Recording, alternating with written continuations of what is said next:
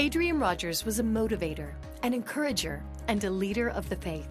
He was also passionate about presenting scriptural application to everyday life circumstances, and you'll hear that in today's message. Now, let's join Adrian Rogers. We're studying together the Constitution of Christianity. The book of Romans, the greatest piece of literature ever written.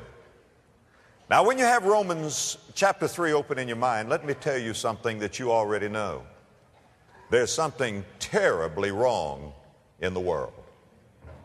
Amen? Something terribly wrong. You don't even need a Bible to tell you that. You know that there's something wrong in the world. But God did not make a world with something wrong. When God created the world, He said, that's good. That's good. Now, what has happened? There's something come into the world, something that may sound old fashioned when I say it, but it is sin. S I N, sin. You can almost hear the, the hiss of the serpent as you say sin. And when you look in the middle of that word sin, you see a capital letter I.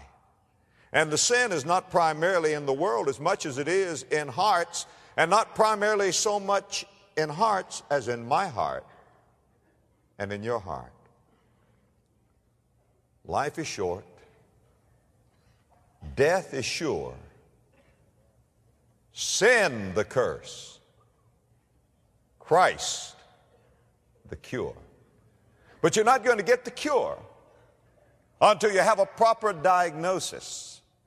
You see, you've got to understand what the need is. And so you may think that Paul is morose or Paul is cruel or, or Paul is vindictive when he begins to tell us about sin. We have a generation today that doesn't want to hear much about sin. So Paul opens this book and he begins to lay down the problem so we can see it and understand it.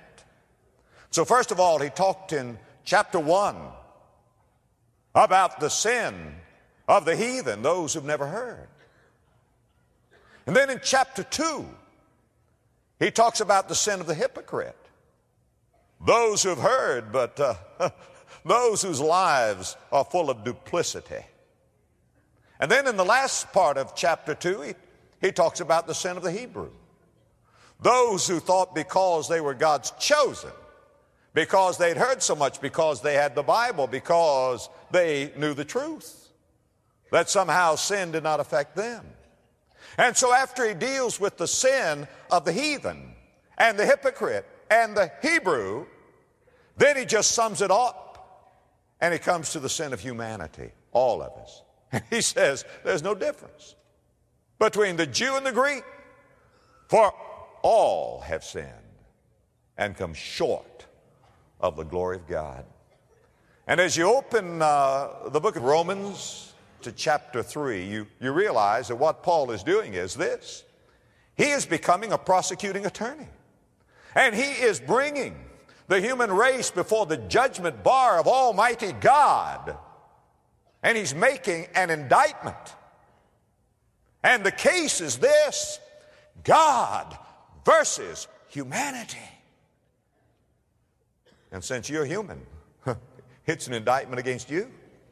So it would uh, pay you well to listen. I want you to hear the indictment as it's stated. We're in Romans chapter 3, verses 9 and 10. What then? Are we better than they? better than the heathen? Better than the hypocrite? Better than the Hebrew? What then are we better than they? No, in no wise. For we had before proved. Now, the word proved here is a very interesting word. It is a word, it is a legal term, which means to make an indictment and prove it. We have therefore proved both Jews and Gentiles that they are all under sin. As it is written, there is none righteous, no, not one. Now, the word under sin literally means dominated by sin, ruled by sin, subjugated to sin. It is not only that we sin, but we serve sin, that we have become slaves of sin. You know, the, the irony of it is that the sinner boasts about his freedom. He, he's so free. That, that's so ridiculous. He is a slave to his sin. He is free to do what he wants, but he's not free to do as he ought. And he is the servant, he is the slave of sin. And it doesn't matter about his ethnic background, whether he's a Jew or Gentile, white or black, young or old, rich or poor. He is a sinner. Sometimes we think that because of our environment, our pedigree, that we are excused. I preached one time in a church, and a lady could hardly wait to get to see me because my name is Rogers. And she said, You, sir, are a Rogers. And she said, I am a Rogers. Said, My father was a Rogers, and my maiden name was Rogers.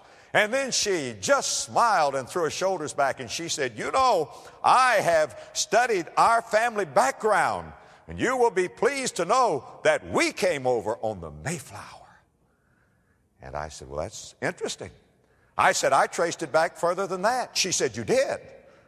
I said, Yes, we have come all the way from a crooked farmer and a drunken sailor. The farmer was Adam and the sailor was Noah. And we go all the way back. Friend, we are sinners by birth, by nature, by heritage. It doesn't matter about our race or our background. Now, what the, the, people in the book of Romans were wanting to do was to stretch themselves out in the gutter alongside somebody else and say, I'm better than he or she is. But you see, that's not the standard. The standard is the glory of God, and that's the reason Paul is going to say later on in verse 23 For all have sinned and come short of the glory of God. We need to quit comparing ourselves to one another.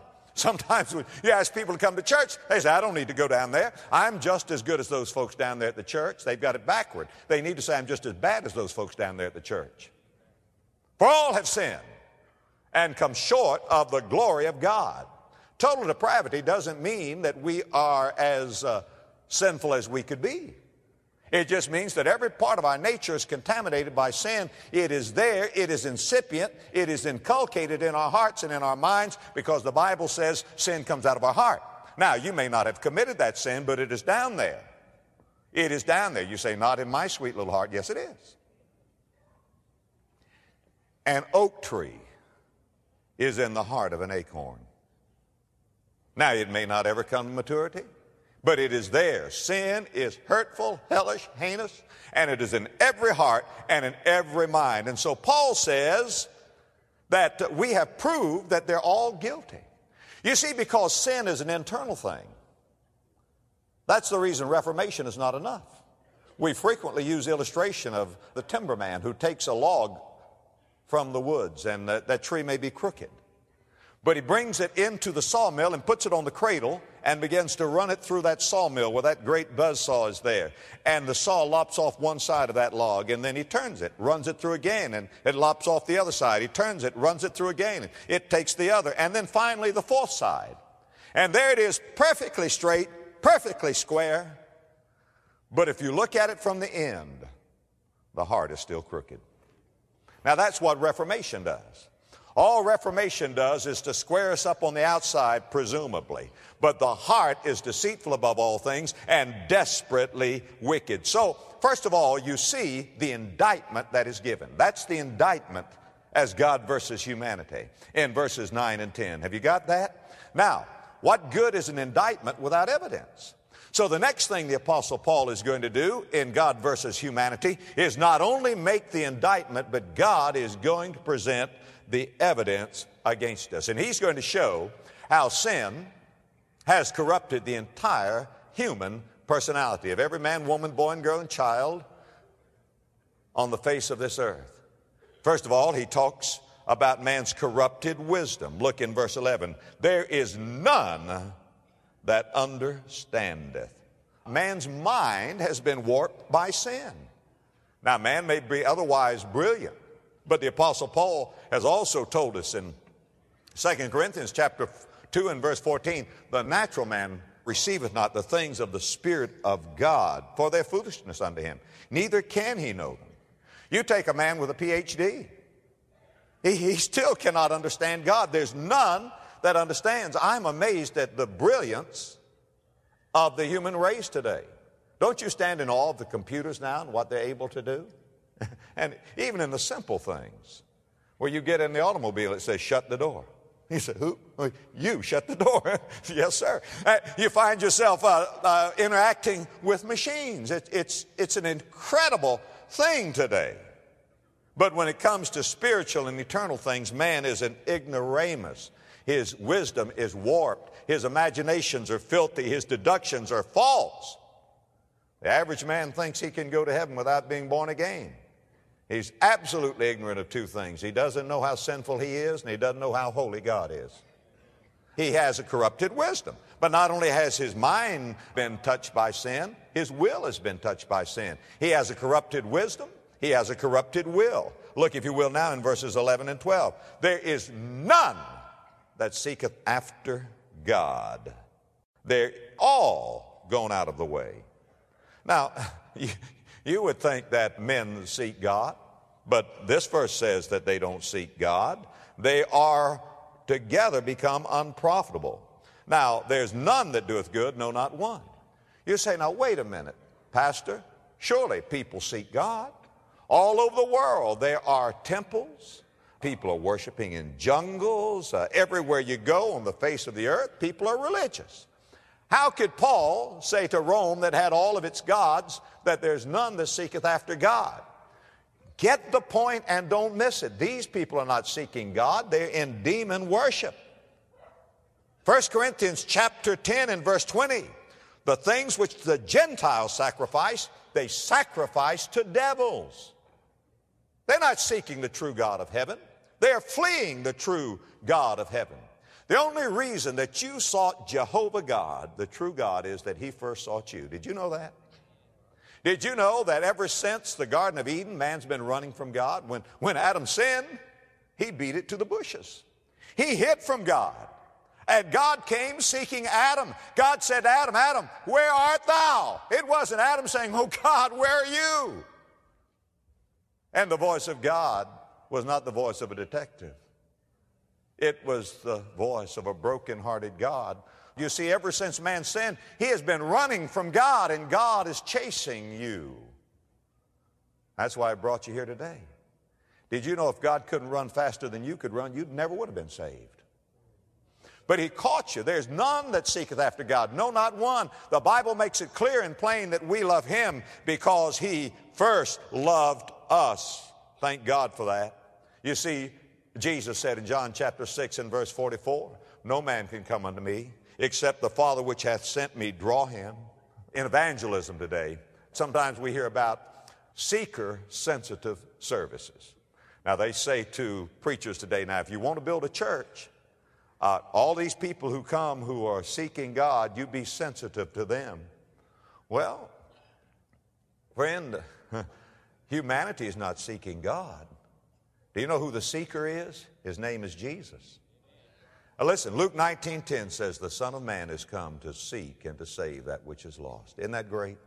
So, you know, we need to be sensitive to the seeker, but we need to be sensitive to the seeker who is the Holy Spirit, not sensitive to the sinner who couldn't give a hoot. Because we are dependent upon the Holy Spirit to convict him. And that's the reason we have to pray and soak all that we do in prayer, because there's none that seeketh after God. No, not one. Just like a sheep Jesus said, All we like sheep have gone astray. One thing about a sheep is he never says, Oh, I'm lost. I've got to go back to the shepherd. If the shepherd doesn't go and find him, he will never come home. And then he goes on to say in verse 12, They all become unprofitable. Do you see that? We're still talking about his corrupted will. Unprofitable. you know what that word literally means? It refers to milk or meat that has spoiled. Have you ever been on a vacation and left milk in the refrigerator? You know, it's the kind that's dated. And then you come back and your wife goes in the refrigerator and she opens the refrigerator and she opens that milk carton. And I mean, friend, it's rancid. I don't know why they do this, but they come to you and they say, smell this. why do they do that? You don't have to smell it. Man, you can smell it when they open it way across the room. Smell this. You think that's okay? No! No.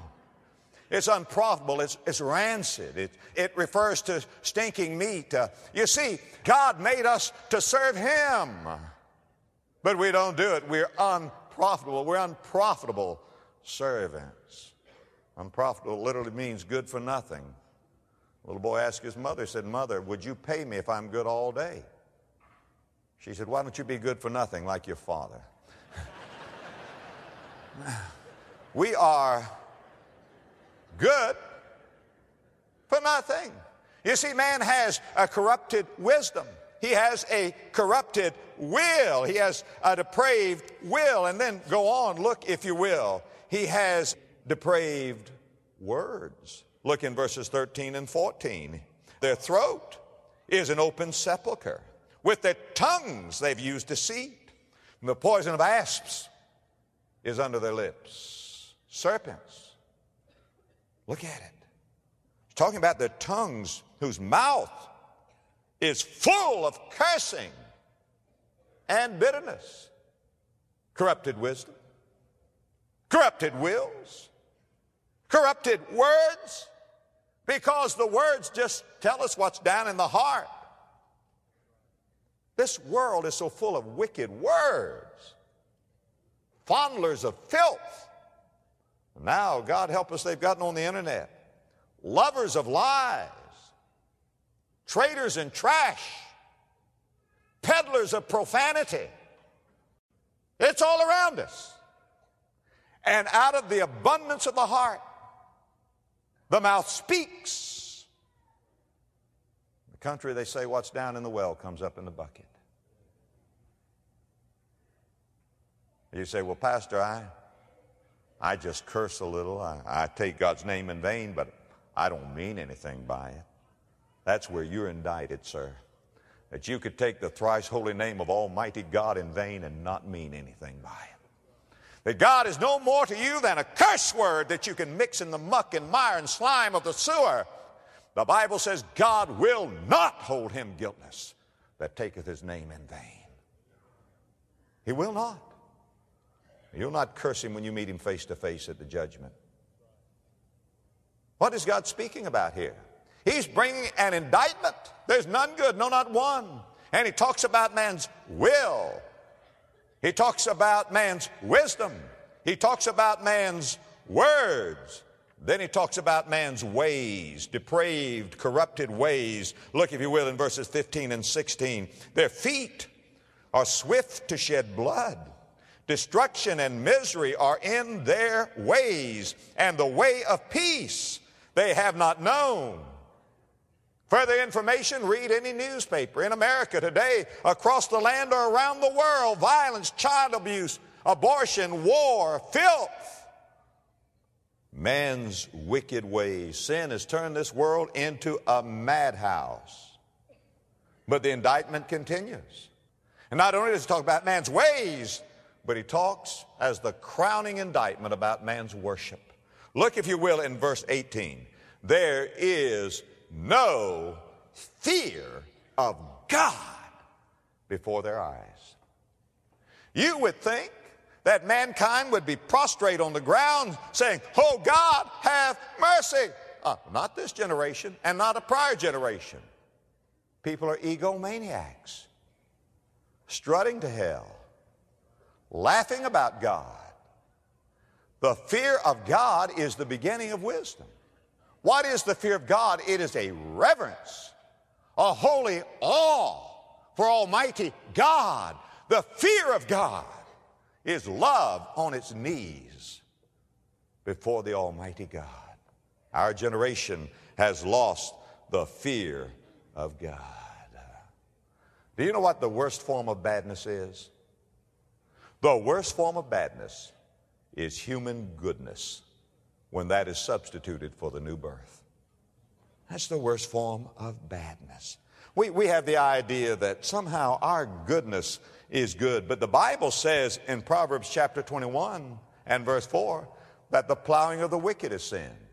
A farmer who plows a field without giving glory to God, who causes the rain to fall and the seed to germinate, That's sin.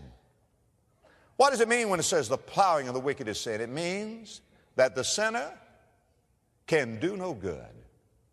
He can do no good. Even his good is bad if he's not saved. Plowing a field is fine. Making crops grow is fine. Being a farmer is fine, but not if you're unsaved. All of that is iniquity. You say, I don't understand that. Suppose you go to dinner today and there's a fruit salad made of the freshest, finest fruits mixed with the best ingredients. But the man who has made that salad and mixed that salad has open running sores on his hands and he's mixing the salad. Contagious sores on his hand and he's mixing the salad. Finest fruits, finest ingredients. Here, you want some?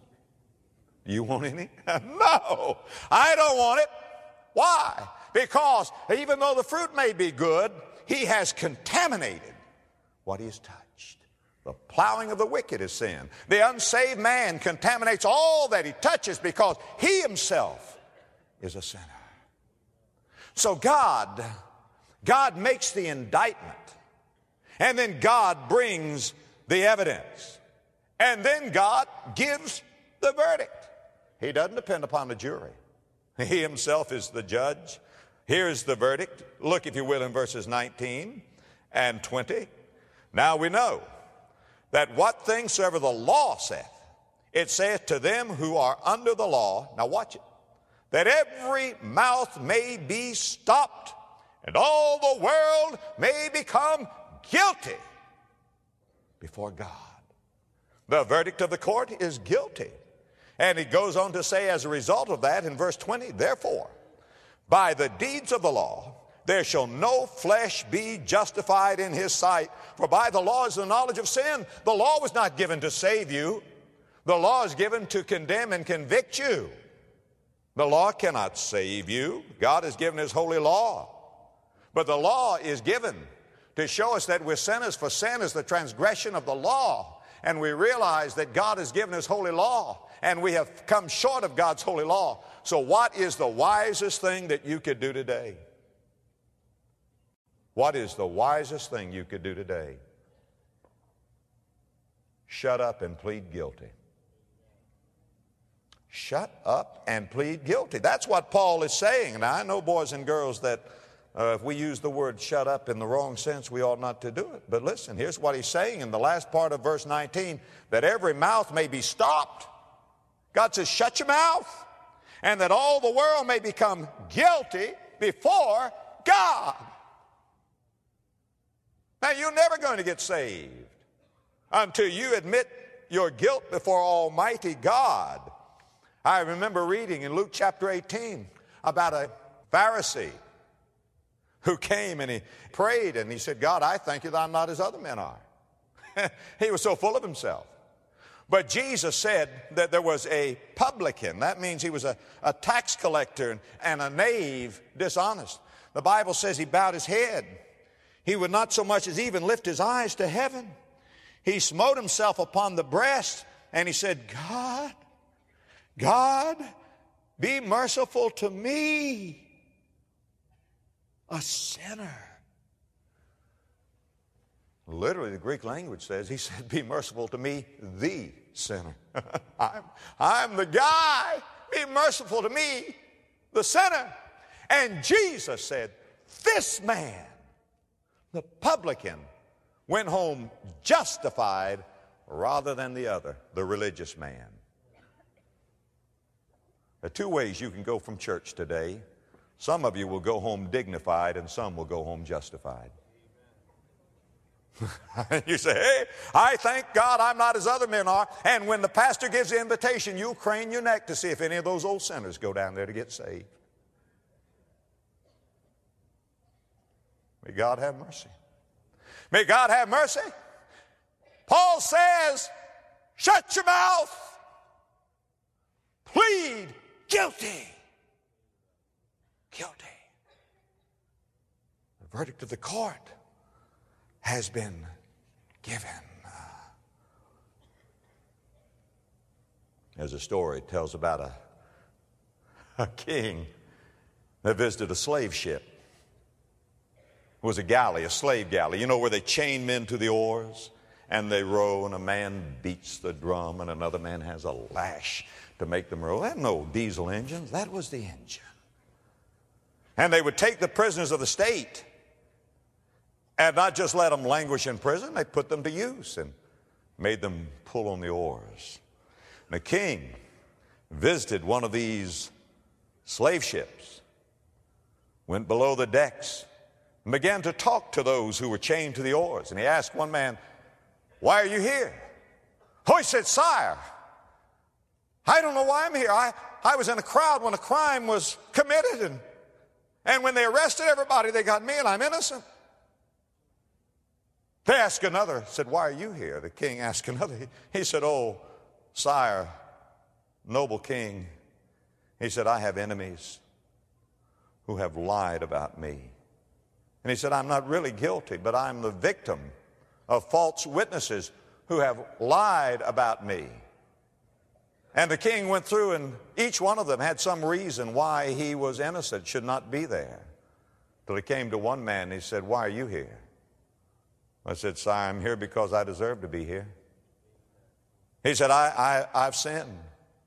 I'm guilty. I'm receiving the just recompense for my sin. I have sinned against my God. I've sinned against my King. And now I'm paying the penalty for my sin. When the king heard that, he stepped back and he said, You knave. You rascal. You scum. What are you doing here among so many honest men? Guards, release him and get him out of here.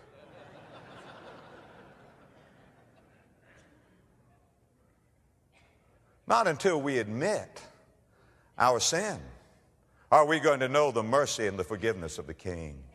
God says, Be quiet. Paul says, Be quiet. Every mouth, shut up. Plead guilty. Now, here's the final thing I want you to see today. Not only the verdict, but I want you to see now the mercy that is available.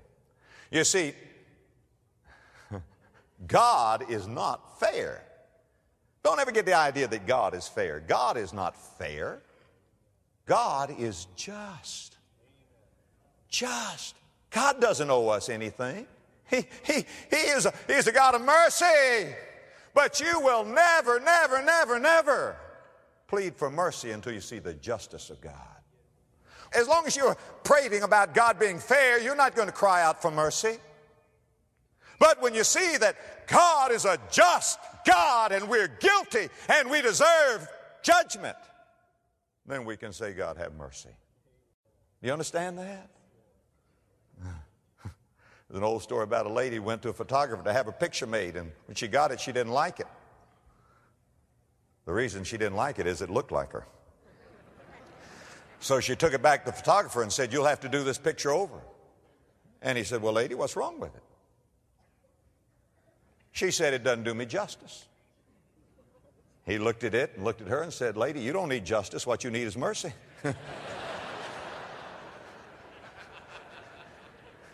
Friend, God is just, but we need mercy.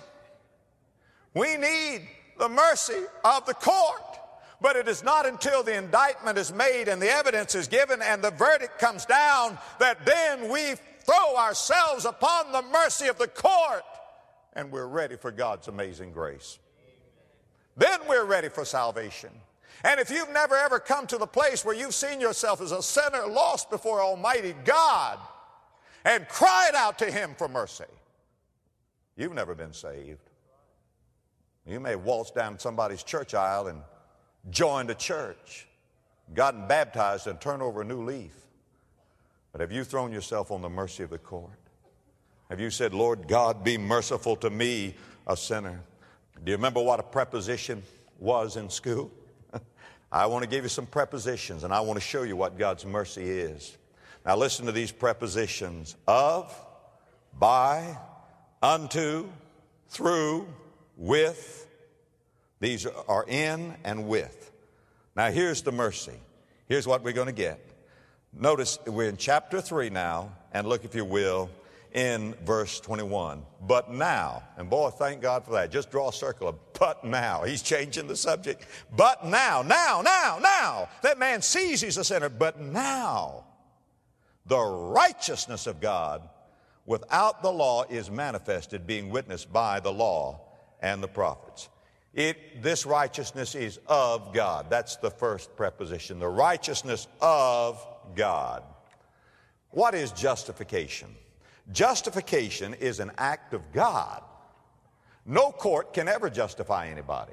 If you go into court, all they can do is prove you guilty or innocent. They may uh, pardon you, they may fail to sentence you, but they can't justify you. Only God can make the unclean clean. It is of God. Justification is the way that God declares us righteous in His sight. He puts the righteousness of Christ on our account and places and takes and bears our own sinfulness. No one but God can do this. Number two, not only is it of God, it is by faith. Look again in verse 22. Even the righteousness of God, which is by faith. And I'm so grateful that God doesn't require anything else. If He required anything else, some wouldn't make it. If He required baptism, if He required money, if He required good works, some would be disqualified. Now, faith in the natural realm is a very common thing. You get on an airplane, that's faith. You take a prescription, that's faith. You eat a meal cooked out, that's faith. It's getting to be more and more. What is the difference in, in saving faith? It is in the source and the object. God gives us that faith. And then we place our faith in the Lord Jesus. It is of God. It is by faith. And now, thirdly, it is unto all. That's the next preposition, unto all. Look, if you will, in verses 22 and 23 again. Even the righteousness of God, which is by faith of Jesus Christ, unto all and upon all them that believe. For there is no difference. all people need to be saved. And thank God all people can be saved. Listen to me, precious friend. There's nobody here so good he doesn't need to be saved, and nobody so bad they cannot be saved. That was a good place for an amen. Listen, it is unto all. Whether you are Nicodemus or the Samaritan woman, you can be saved. And God sent me here to tell you that today. Now, here's the next thing it is through grace. Look, if you will, in verse 24 being justified freely by his grace through the redemption that is in Jesus Christ. You see, grace is the most beautiful word in the Bible other than Jesus. Uh, grace is what makes God love us when there's nothing lovely about us. God commendeth his love toward us in that while we were yet sinners, Christ died for us. It is grace that makes God love the unlovely. We are not loved because we're valuable. We're valuable because we're loved. That, friend, is God's amazing grace. It is through grace. Look, if you will, now in verses 24 and 25 of this being justified freely by His grace through the redemption that is in Christ Jesus. I love Him today. I love Jesus. Friend, it's in Jesus, not in the church. It's not in good deeds. This amazing grace is in the Lord Jesus Christ. Redemption in Jesus. Friend, He made me free. That's the redemption. The word redemption there means to buy out of the slave market. I have been redeemed by His precious blood. It is in Jesus, and I am going with Him. He loved me. He died for me. He redeemed me. Thank God for this justification.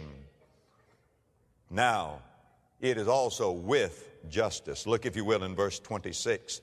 To declare, I say, at this time, his righteousness, that he might be just and the justifier of him which believeth in Jesus. You see, that's the gospel. The whole thing is based on law. God is a holy God.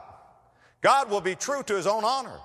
God will be true to his own law. Why doesn't God just overlook sin? Why doesn't God just say, well, all right, that's okay, you're sinners, I'm a loving God, come on, come on up to heaven? Why can't God do that? because sin must be paid for. Sin is an affront to a holy God. And if God were to let sin go unpunished, God would be unjust. God would topple from his throne of holiness. They say in a court of law, when a guilty man is acquitted, the judge is condemned. But on the cross, Jesus paid the full price. And because of Calvary, God is both just and the justifier of those that believe in Him. It is in Jesus, and it is with justice. God doesn't overlook our sin, He pardons it freely by His grace. Listen, it is my solemn duty to tell you that there's no other way for you to be saved. You cannot be saved by your good deeds. If righteousness comes by the law, then Christ is dead in vain. That's what Paul says in Galatians. But God is just, but He's a God of mercy and grace. And by the cross, He will save you. But I want you to know this that your sin will be pardoned in Christ, or it will be punished in hell, but it will never be overlooked. If you would like to learn more about how you can know Jesus or deepen your relationship with Him, simply click the Discover Jesus link on our website, lwf.org. For a copy of this message or additional resources, visit our online store at lwf.org or call 1 800 274 5683. Thank you.